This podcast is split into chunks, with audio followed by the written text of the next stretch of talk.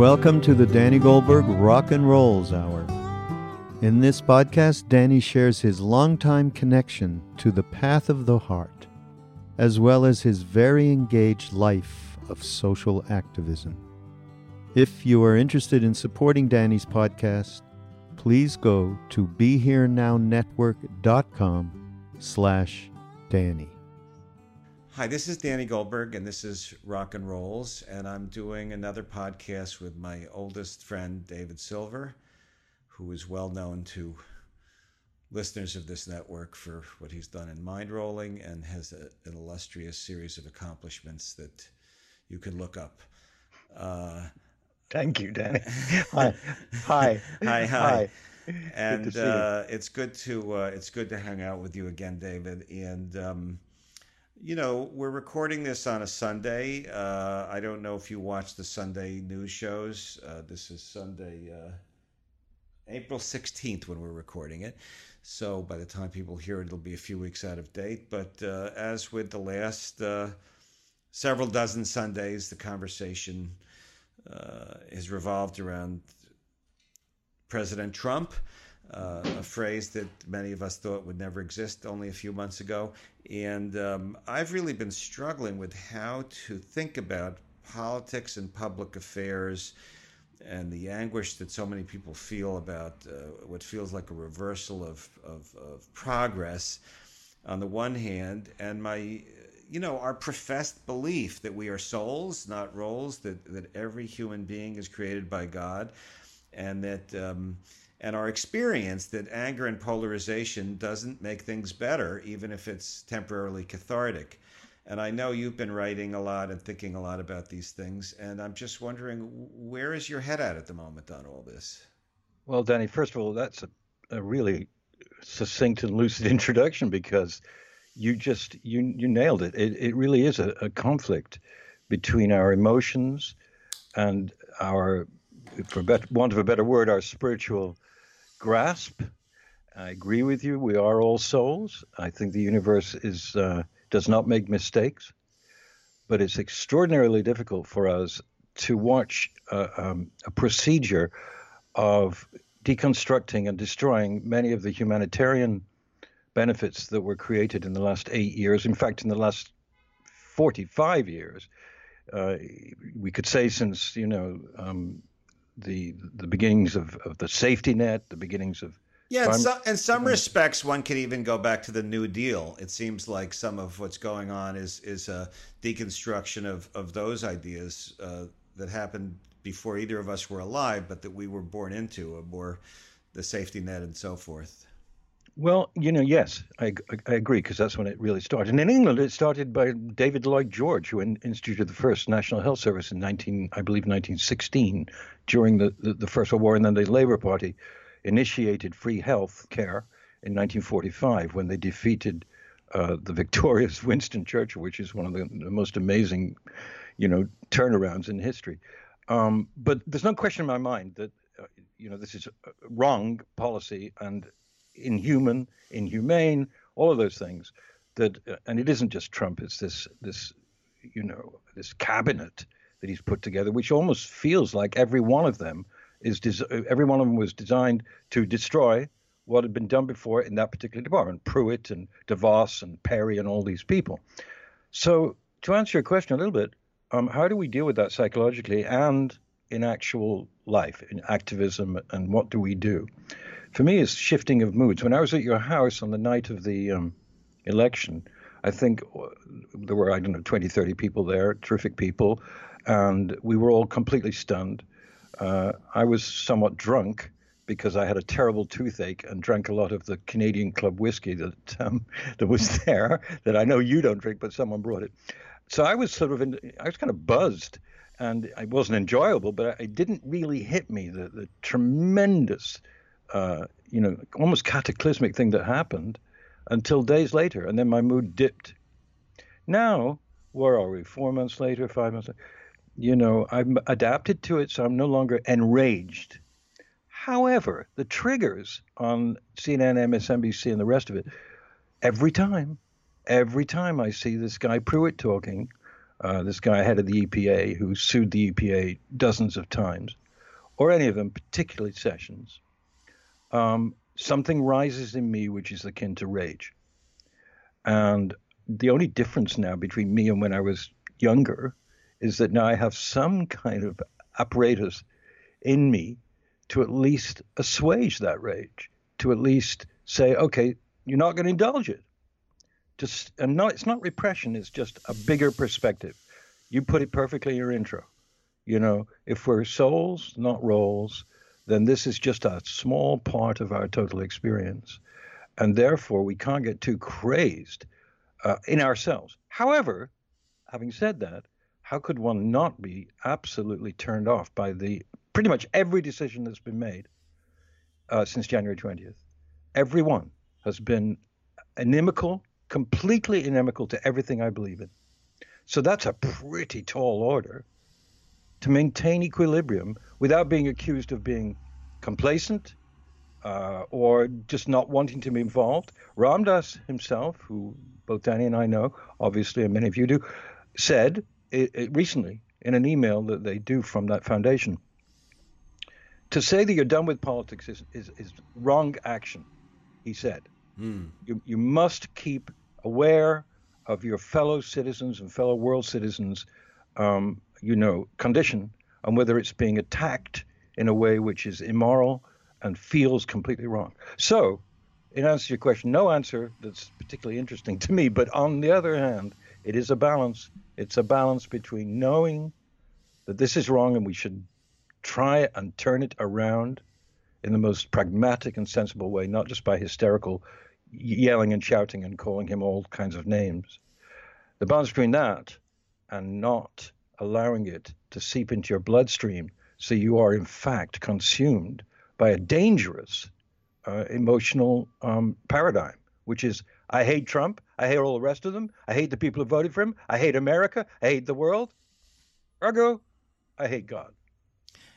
Right. It's um, you know this. I, as you know, I have uh, researched the 60s recently, you know, particularly the year 1967. I have this book coming out about it, In Search of the Lost Chord. And, um, you know, my my hero in retrospect for some time from that period has been Martin Luther King, who, um, you know, famously said, uh, "Darkness cannot drive out darkness; only light can do that. Hate cannot drive out hate; only love can do that." So that's the aspiration and and he's the role model. The problem is I'm not Dr. King, and um, and getting into that frame of mind is tricky, and it's particularly tricky. I find because I don't want to uh, fall short on compassion for people who are suffering. I mean, for example, as we speak, uh, some order was just signed that's allowing that's going to allow states to defund Planned Parenthood, which is going to mean you know thousands, uh, thousands of, of, of, of women uh, who can't otherwise afford medical care are going to be deprived of it. Uh, uh the the um, the this uh, um, propensity now for uh, bombing. Um, you know, people are getting killed, and it's not clear that all of these things actually have anything to do with the security of the United States. You and I both came of age during the Vietnam period when originally the war was advertised as um, uh, fighting communism, which was going to enslave people, and which was a dark force. And and and soon, certainly before the end of the '60s, the people that really understood what was going on there knew that that was uh, not true. That it had nothing to do with com, you know, any threat to the United States. And yet the war continued for so many more years and so many people dying. And um, and how to uh, have compassion and honor the suffering, and you know, in whatever little part one can do to to try to help. You know, each of us have different capacities. None of us are going to fix everything in our lifetime. Um, so ha, ha, I don't want to lack compassion for the people that are upset, nor do I identify with kind of a constant, um, perpetual outrage, which somehow seems to add to the problem. Um, and and you know, I, I I must say it's it's hard to find a space sometimes in my own head that encompasses both of these both of these things. Um, uh, you know, what what of the things that people are doing uh, uh, is inspiring you? What what is is anything in terms of trying to shine some light into the world? What what are the kind of things that have that have felt good to you? Well, uh, the enormous response by Democrat Democratic donors to races, one of which is happening tomorrow in Georgia, one of which just happened in Kansas City, uh, whereby people of, I think, goodwill and, and good heart have opened their pockets and, and made it a tight race in those two. They lost the one in Kansas, but not by many.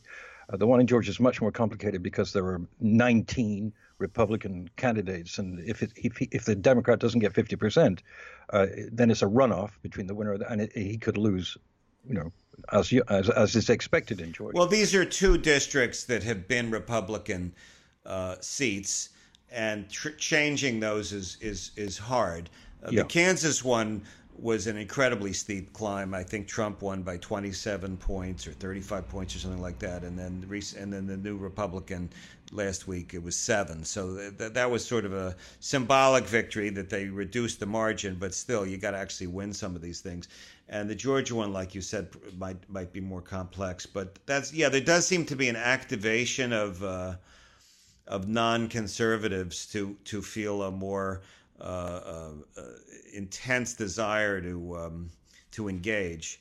Uh, the you know the so that yeah I hear you in that. I mean, you know, I, I take my a lot of this thought from you actually because we've discussed this so many times, and you know, those of you who don't know, uh, Danny was head of the ACLU in California, and also ran uh, a thing called Air America, which was a brilliant radio network that really, which you know, Al Franken and Rachel Maddow and various people were involved with. It was those are the kind of things when one has some kind of of, of authority in media, which Danny certainly had, but in music, uh, but used that particular platform to try and and you know leverage or leverage, I think probably the right way of saying it, you know, in a way that didn't there wasn't just hot air because a lot of the stuff that's going on is just insulting Trump, and he's easily insultable. Hello, I mean, the only people I don't mind doing that are are Saturday Night Live. The only thing that's benefited, as far as I can see from this administration, is Lorne Michaels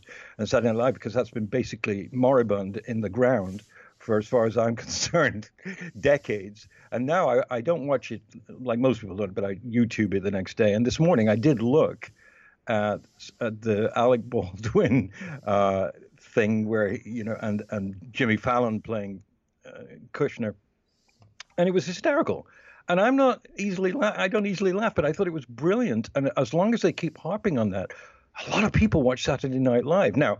Whether people who are bent on Trump and on destroying the uh, safety net and destroying what's been created, uh, I don't think Saturday Night Live means anything to them. But I think when Lorne Michaels had Trump on the show, I just wanted to strangle him. Now I see some real satire going on. And that does affect people. Maher does it. You know, John Oliver does it. They're all on it. Colbert has been uh, hammering Trump for, you know, a year and a half. That means something to me because media is obviously a part of the game here. So democratic response by donors is very important to me. The media taking a stance of showing the ridiculousness. The only problem with that is, no matter what they do, it doesn't seem as uh, surreal as the actuality itself. Difficult. Well, let me just let me just ask you this. Uh, one of the things that you've done First of all, to clarify, I was chairman of the ACLU Foundation board in Southern California. I, uh, it was run by a great heroic woman named Ramona Ripston, and today run right. by a man named Hector Villagra. I was not the person running it, but I was very involved with it. And I'm still on the board in Southern California, and to the extent that people have disposable money to help of this country, I, I think the ACLU is. Uh, and Planned Parenthood to me are the two organizations I always recommend because they're doing on the ground granular work that's helping human beings in a way that no other institution can. But that's that, that's a tangent. What I wanted to get to is that you've also that these shows, which I also share your enthusiasm for Colbert, Saturday Night Live, and Bill Maher, etc., um, tend to speak primarily to people who didn't vote for Donald Trump. and there's this other America that is variously described. You know, uh, some of it is geographic, some of it is religious, some of it is based on education and other uh, background, and they're certainly uh, uh, usually exposed to different media, different information. Some of it religious, some of it talk radio. But I know that you've spent some time in what other people would call red America in the last um, in the last decade. Some in, in Utah with, with Mormons, and and in Oklahoma, where we both are friends with the Hanson family. And those are two extremely red states. And I'm sure a lot of people you were talking to there are not necessarily the people that are watching Colbert. Um, how do you how do how do you think uh, one can find common humanity with people that don't share our sense of humor or cultural references or assumptions, but but who uh, who don't really want to hurt people. They're just they're just uh, operating with a different set of assumptions and different information. Uh, you know, what what did you learn from those experiences that would be relevant to the to the current moment?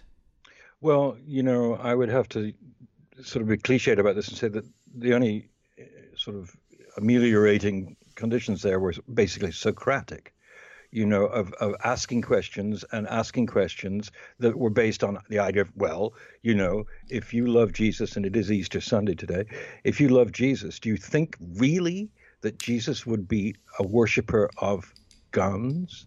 Do you really, I mean, and, and the answer to that is always, well, you know, freedom is important and guns are important to freedom and then it's why are there you know so it was kind of always that kind of exchange and it was quite civilized but on the other hand i have to say um, on certain matters like creationism, uh, climate, the horror of climate, uh, you know, deterioration. In Oklahoma, because everybody I knew at some point or other was involved with the oil industry, which, if you don't know, started in Oklahoma. Hmm. And then at a certain point, it moved from Tulsa, Oklahoma to, to Houston when they found a lot more oil in Texas. But the, the sort of, you know, the DNA of those places is often based upon what made them prosperous. Yeah, yeah. Uh, and in Oklahoma, it was certainly oil. And some of the conversations I had were with some pretty powerful people in that industry. They were um, gentlemanly, and they certainly didn't yell, and they certainly didn't say that I was wrong. But there was that sort of, you know, that sort of, uh, it's like an incantation of some sort. It's, it's a way of talking which is very sort of, can be very patronizing. However, one persists, and one persists, and eventually they see at least you have a logical framework for the dialectic. They can't argue with that. What they can argue with is saying, you know, you're a bunch of shitheads. Because no one ever is going to respond to that. So when I look at my Facebook page and my friends, you know, my echo, my particular echo chamber, um, I see the large number of people are just at this point, um, to almost two years into Trump's, you know, predominance in both the campaign and now, of course, in the White House, they're still talking about his fat ass. They're still obsessed with this Russia thing, which may be very, very nefarious. We do not know, but it may be by this time, it, nothing will come of that. And then all this time will have been wasted. But a lot of people are doing that. I think it's better to dialogue. It's always better to dialogue. Always. I mean, how many times have we sat on a plane? I sat next to a police chief uh, fairly recently, and you know, a New York guy, Highway Patrol police chief, and we spent the entire four hours uh, talking about uh, conservatism and healthcare and so forth. And uh, the funniest thing was that just before he was getting it, he had cancer. Mm. Uh, he had been one of the first responders. He rode on his Harley Davidson from Long Island City through to the World Trade Center and stayed there and did that remarkable thing which none of us, not I certainly couldn't do. And he got cancer, mm. and he was in recovery.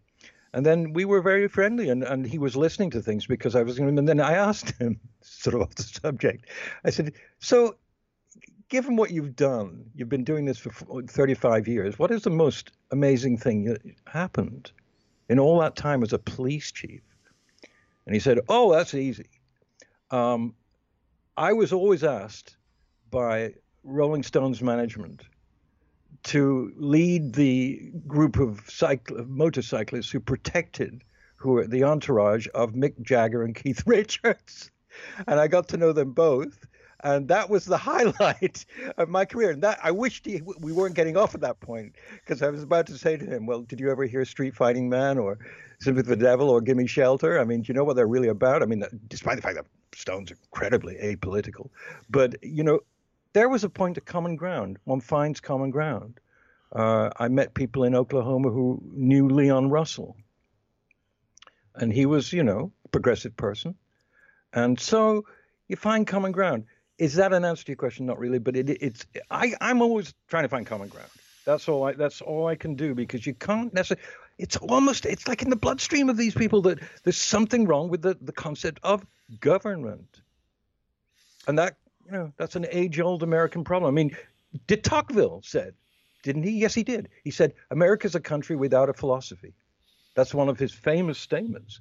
That he felt that America in his time, which is obviously a long time ago, didn't really follow ideologies or paradigms created by ideologies like safety net and healthcare and public transportation and infrastructure and climate control. He felt that America would just go any way it wanted to, depending on its on, on its whim. He had many great things to say about democracy in America, but one of the things he didn't like was the fact that, in his opinion, America was not headed for a philosophical uh, agreement, if you like. what was the great philosophical uh, theory of uh, France? Uh, well, you know, that, kill the, at, at, kill, the aristocrats, kill the aristocrats, guillotine them. yeah. Know.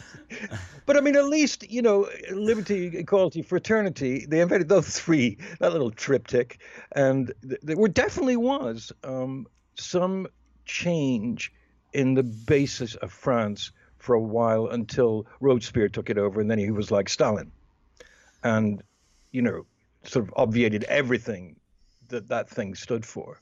So yeah, you're right. It's you know. I just wonder. Yeah, I don't know what to make. You know, I I have. Um, you, you know, I mean, obviously, you grew up in in Britain and have lived here for you know what 50 years or 40 more than 40 years. So, and and and more an American than anything. But I I, I um I do find it sometimes useful to think of these problems as human problems, not necessarily American problems, because there's not, certainly in terms of uh, Western Europe, uh, you know, colonialism, racism, um, uh, you know, uh, one percentism, uh, all are just as, uh, you, you, know, quite prominent there. although I will say that something happened after World War II in Western Europe that resulted in, in better safety nets, better health care, better systems so that, uh, you know, people could get education than, than what we ended up doing doing here. It used to be that America was a place where there was more so-called upward mobility, and I think now there's actually less uh, than than in a lot of other countries. Um, of course, you you chose to move here from from from from the UK. What what what what do you um what was it about America that that made you want to be here? Because obviously politically, the UK uh, didn't have a draft. You know, in Vietnam we did. Uh, right. the, the, the, the UK did have socialized medicine. We didn't. Um, and yet you wanted to be here. So what what what? well, you know, the answer to that is a great come down from any kind of aspiration. Because actually, what happened is I got a job here, and I was totally no. But you sta- but you stayed. Well, I married an American, right? But, and I and I had chi- American children, right? But what you know, pragmatically, uh, that's what happened. I got a job at a university, which I should never have got because I didn't know what they needed to know to teach there. But I did it because I wrote a, a, a postgraduate uh, thesis, which managed to get to Tufts, and they hired me. And you know, but previous to that, uh, you know, uh, Bob Dylan said recently, or not recently, he said something which sort of explains this. He said, you know, Elvis and rock and roll got me out of prison. I didn't even know I was in prison. And mm there was, you know, for where, me. Where did he Where did he say that? I just read it somewhere. It was in one of those interviews that he's given recently for about, the new al- for the new in connection I, with the new album. Yeah, I, I think so. Yes, mm.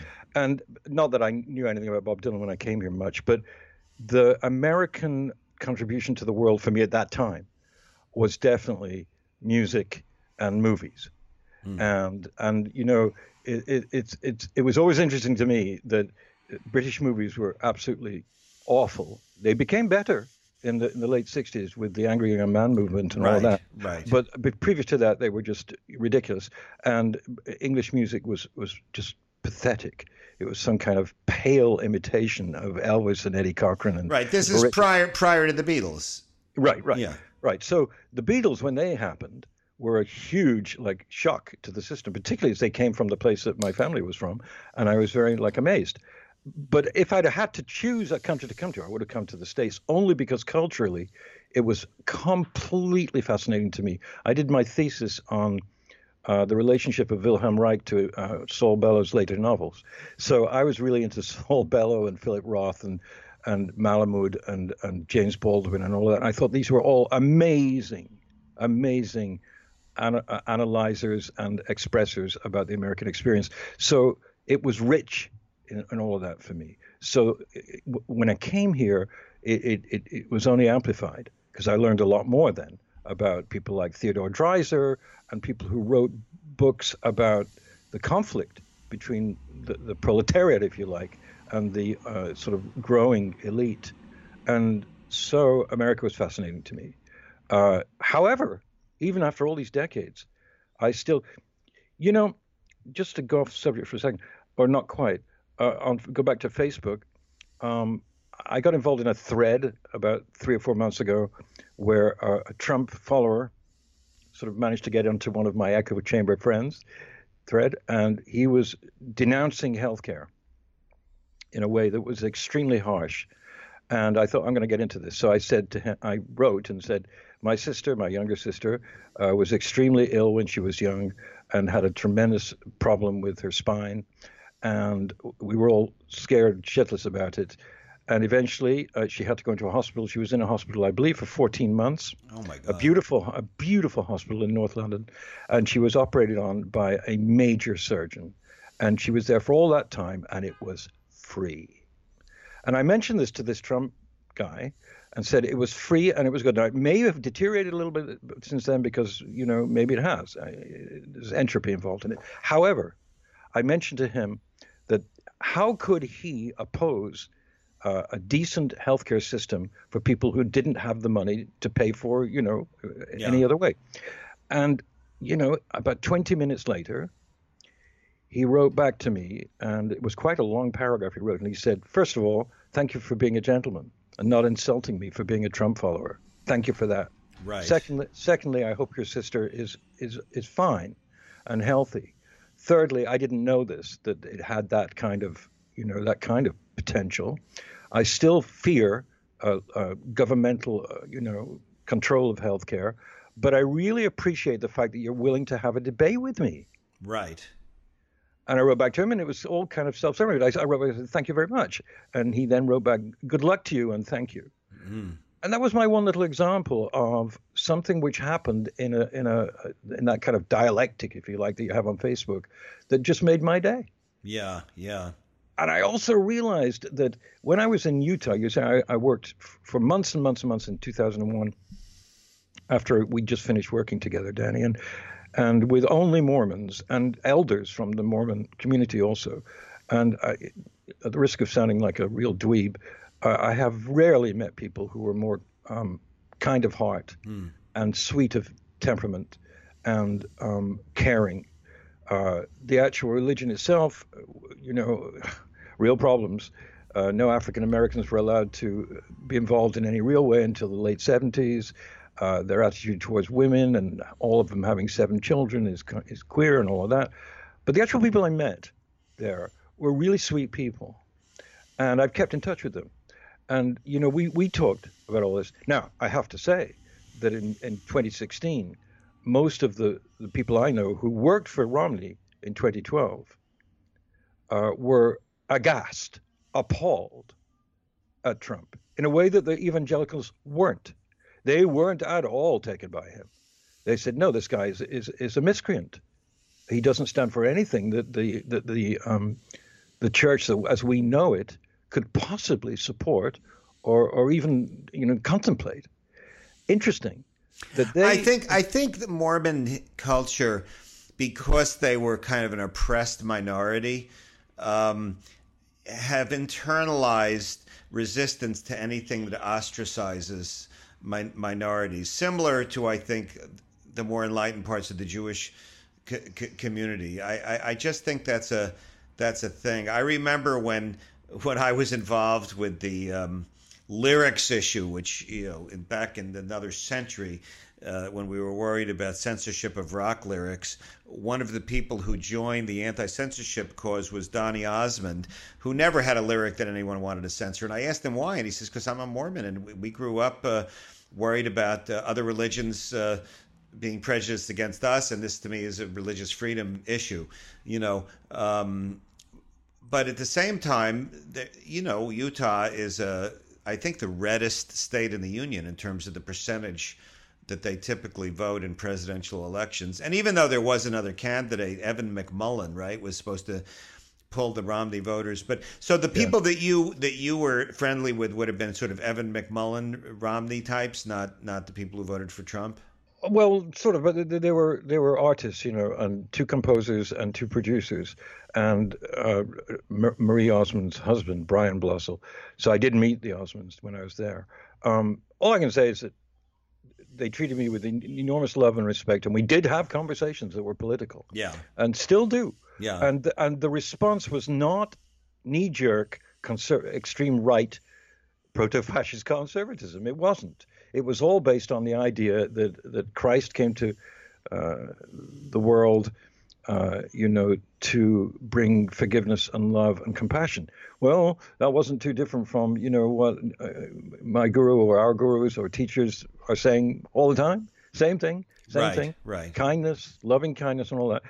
Now, the fact that they have primitive concepts of, of in my opinion, of the role of women.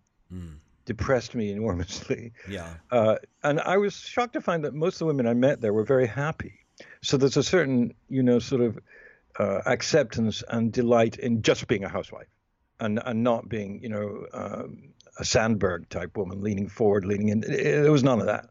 The women seemed to be not oppressed, and not depressed though. So they accepted it, and I, that's fine. I mean, it's another culture. They're almost like a little country in the middle of another country. Yeah. So you know, but you know, to get back to your real, you know, hard question, which is worth contemplating my lesson on that Facebook experience with the Trump guy was that if you actually act with civility, some people are somewhat affected by that because yeah. their concept of liberals is just as harsh as our concept of them. Right.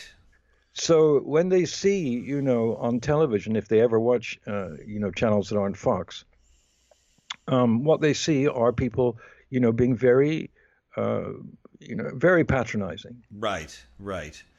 That's um, the word you keep hearing is patronizing, condescending, that they feel uh, disrespected. Yes, yeah. yes, exactly.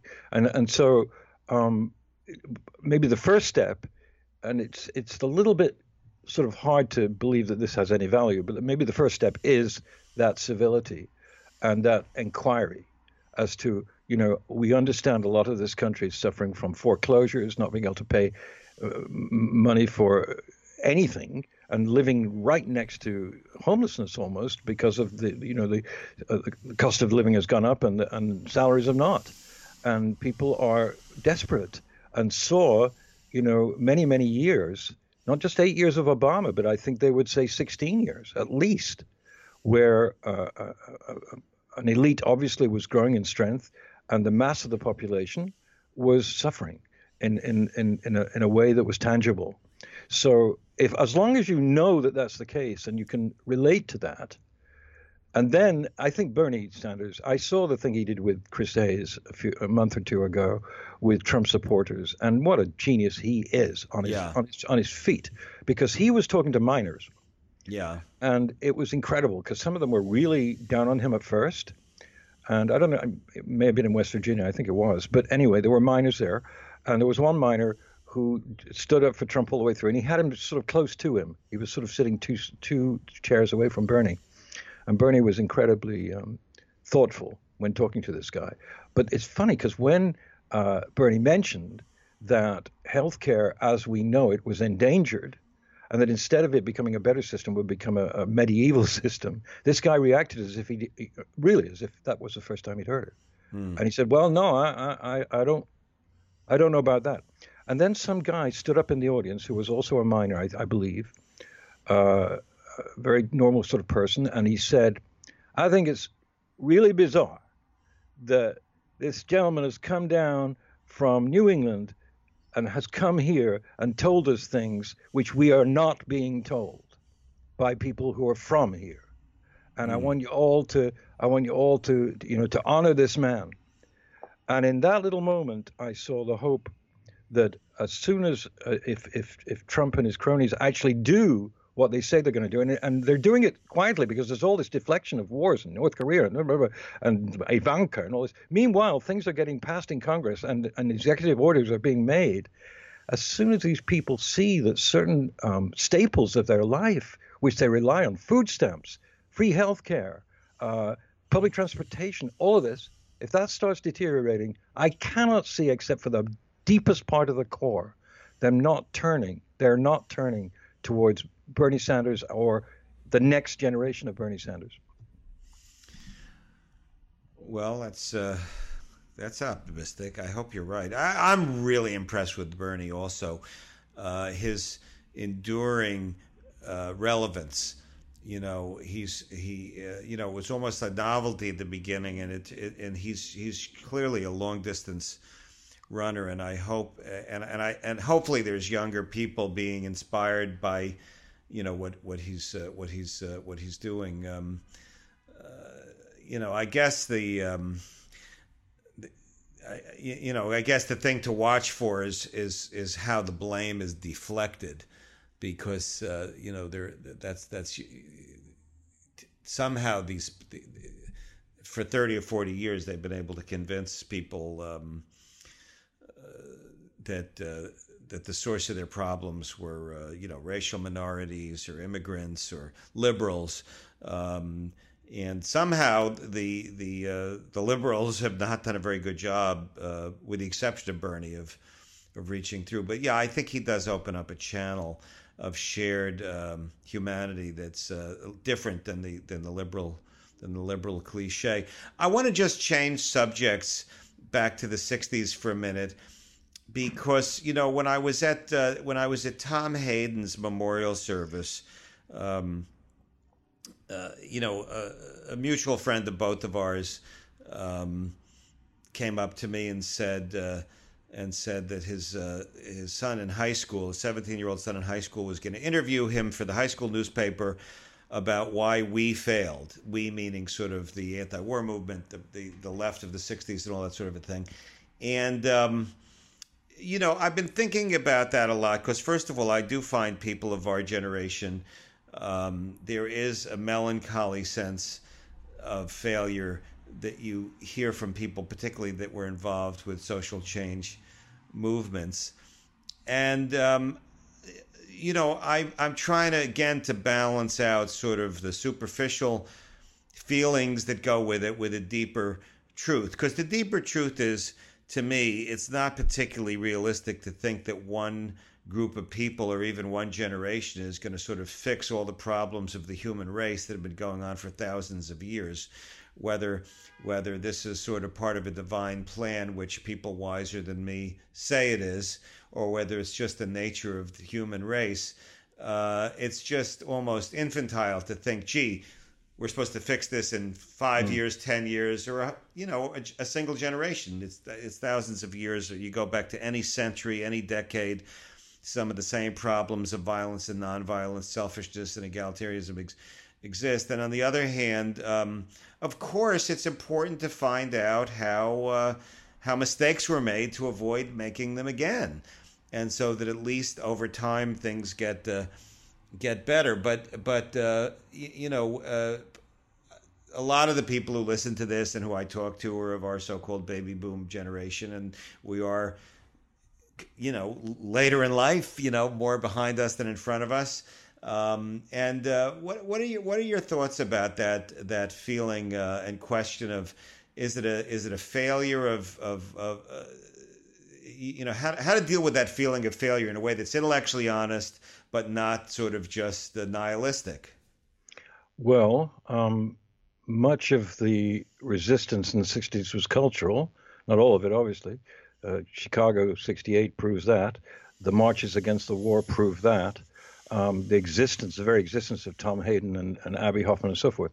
However, um, even at the time, uh, I never thought that the the hippie movement would be much more than cultural, even though it was much more than cultural and has been completely revisionist, re, revised. Let's put it that way, by those who weren't there, uh, saying that you know it was all LSD and beads and granola, which it was not because you know in, I lived in Cambridge much of that time and in Massachusetts, and every single person I knew, no matter whether they were wearing beads or not, or whether they were t- smoking pot or not, went to every single march and and turned up at MIT for climate conferences. I went to several things in 1967, 68 at MIT, which were discussions by MIT. Uh, professors about the deterioration of the climate and the effect of carbon upon the world. Wow. Uh, you know, and they were happening all the time. Now, Cambridge was a, a, place with 260,000 students, or Boston. Yeah, yeah. And it was an elite in that sense. But there were a lot of people who looked like hippies at those events, and they certainly liked the dead, and they certainly went to see Buffalo Springfield and, and, and Phil Ochs and so forth. They did love those people, but they were also politically concerned. The, the, the thing is that ultimately, um, it, it, it didn't have an effect. I don't think it had a big effect upon the middle country any more than it, it would have now, because you know, I went to Berkeley and I went. I was at the People's Park riot. I got tear gassed and you know all that. And so at Berkeley you saw it, and you were at Berkeley, so you know that. And in Cambridge I saw it, and at Columbia I saw it, and. Uh, that, but you know the rest of the country was sort of petering along, you know, and you know Nixon was elected, and you know it, it wasn't as if there was a huge effect there. So by osmosis, would it have a particular effect upon the whole society if it didn't have a particular effect at the time upon the whole society. Having said that, I think it, it had an enormous effect upon youth. And the youth of today gets a lot from that time. They really do. They, I'm often asked by young people, and I mean people in their 20s or younger, wow, what a great time that was. And I never say, oh, well, you didn't know what it was really like. I always say, yes, it was. Mm. It was a great time because there was a sense of community. Even if it didn't work, there was a sense of community amongst millions of people who didn't know each other. And you know, you could go to Berkeley, or you could go to Seattle, or you could go to Cambridge, and find people of like mind, even if they didn't, you know, take drugs, or even if they didn't have long hair. There was a lot of it going on, and I think that I, I happen to believe the cultural thing has bled through to now and that the political thing, as weird as it is and as polarized as it is now, I think a lot of the people who are in the political sphere are still affected by the um, constructs of political thought in in in Chomsky, Zinn, uh, and so on. By the way, Chom- Chomsky has a new book out.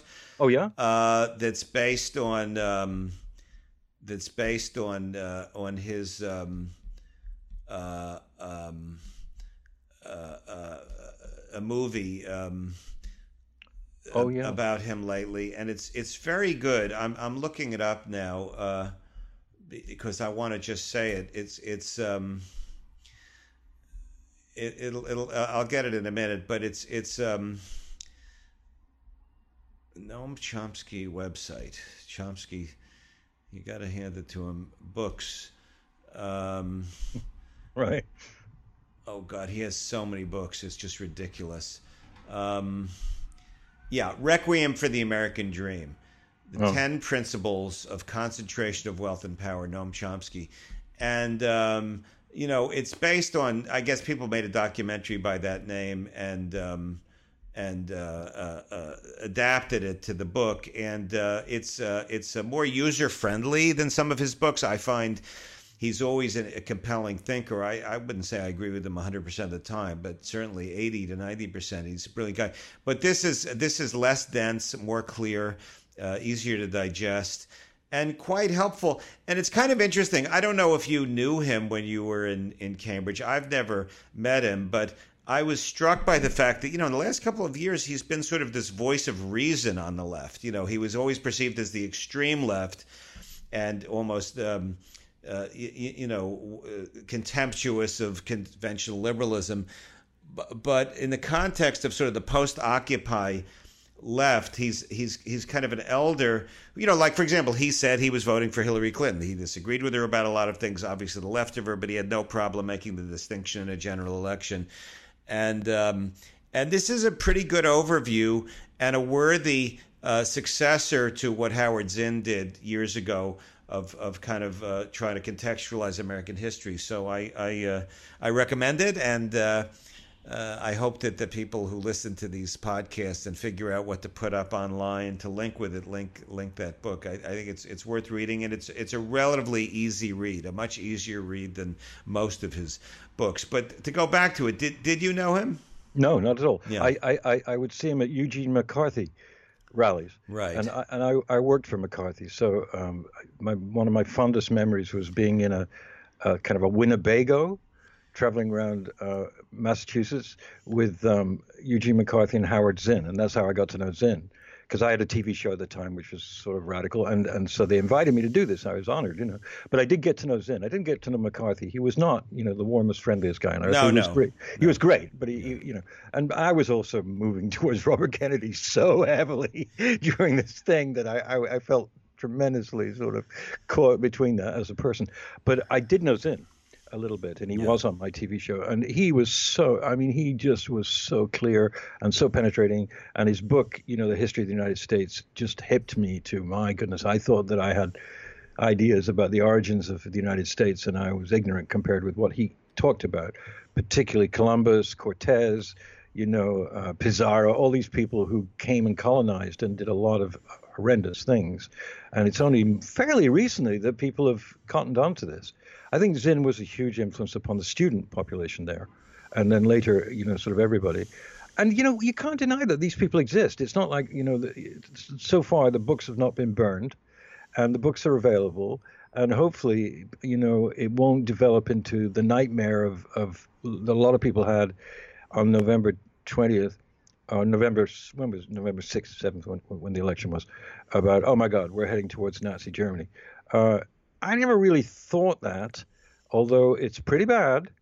But that I think is not something a line that the United States will cross unless there is a war. Well, um, that's the yeah. let's let's uh, let's just say uh, uh, as we end this. Um,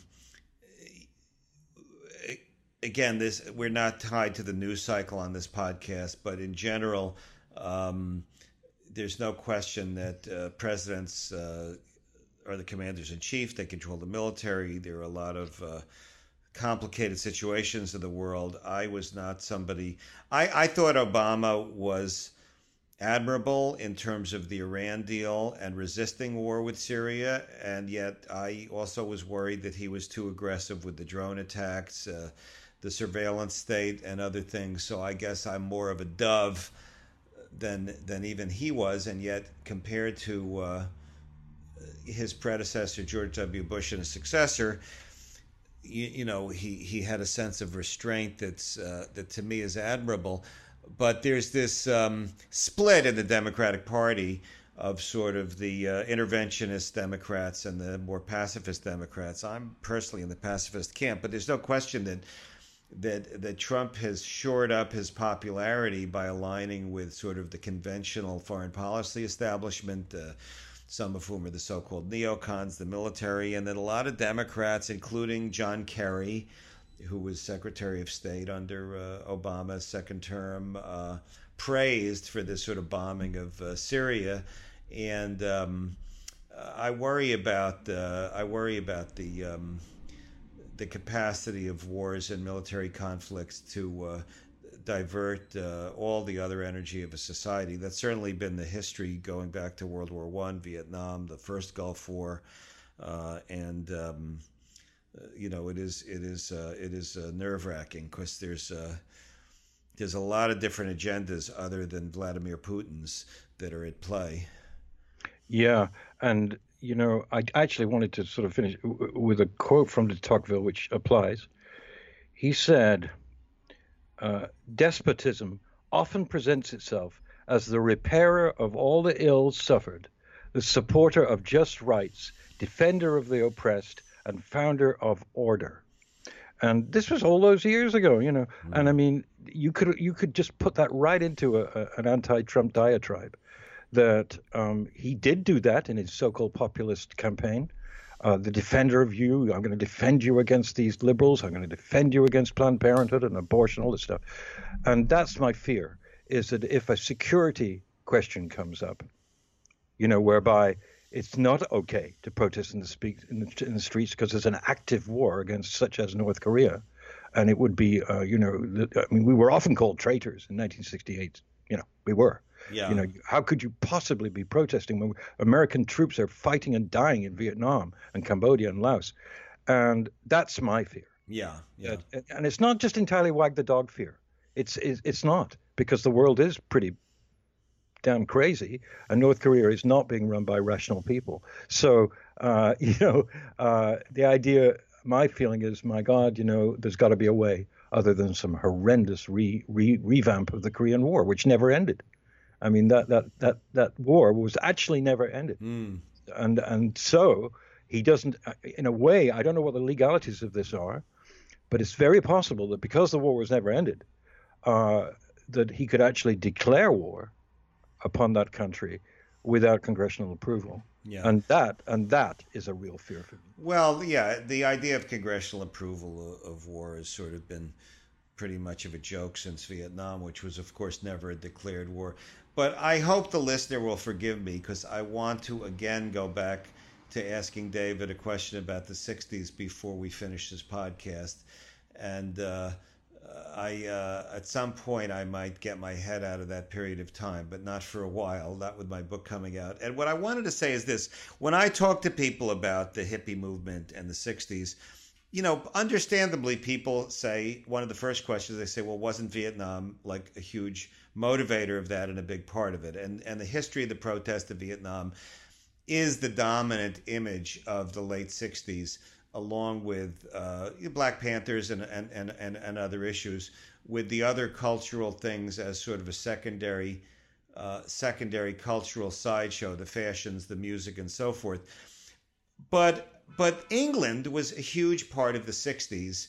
In my, you know, undeniably, the Beatles, uh, just the British music, British fashions, uh, were uh, extraordinarily intertwined with the fabric of what we call the '60s and there was not a draft in, in England. You know, England may have uh, supported, in theory, the American position in Vietnam, but it was it was not at all the existential issue for young men in England.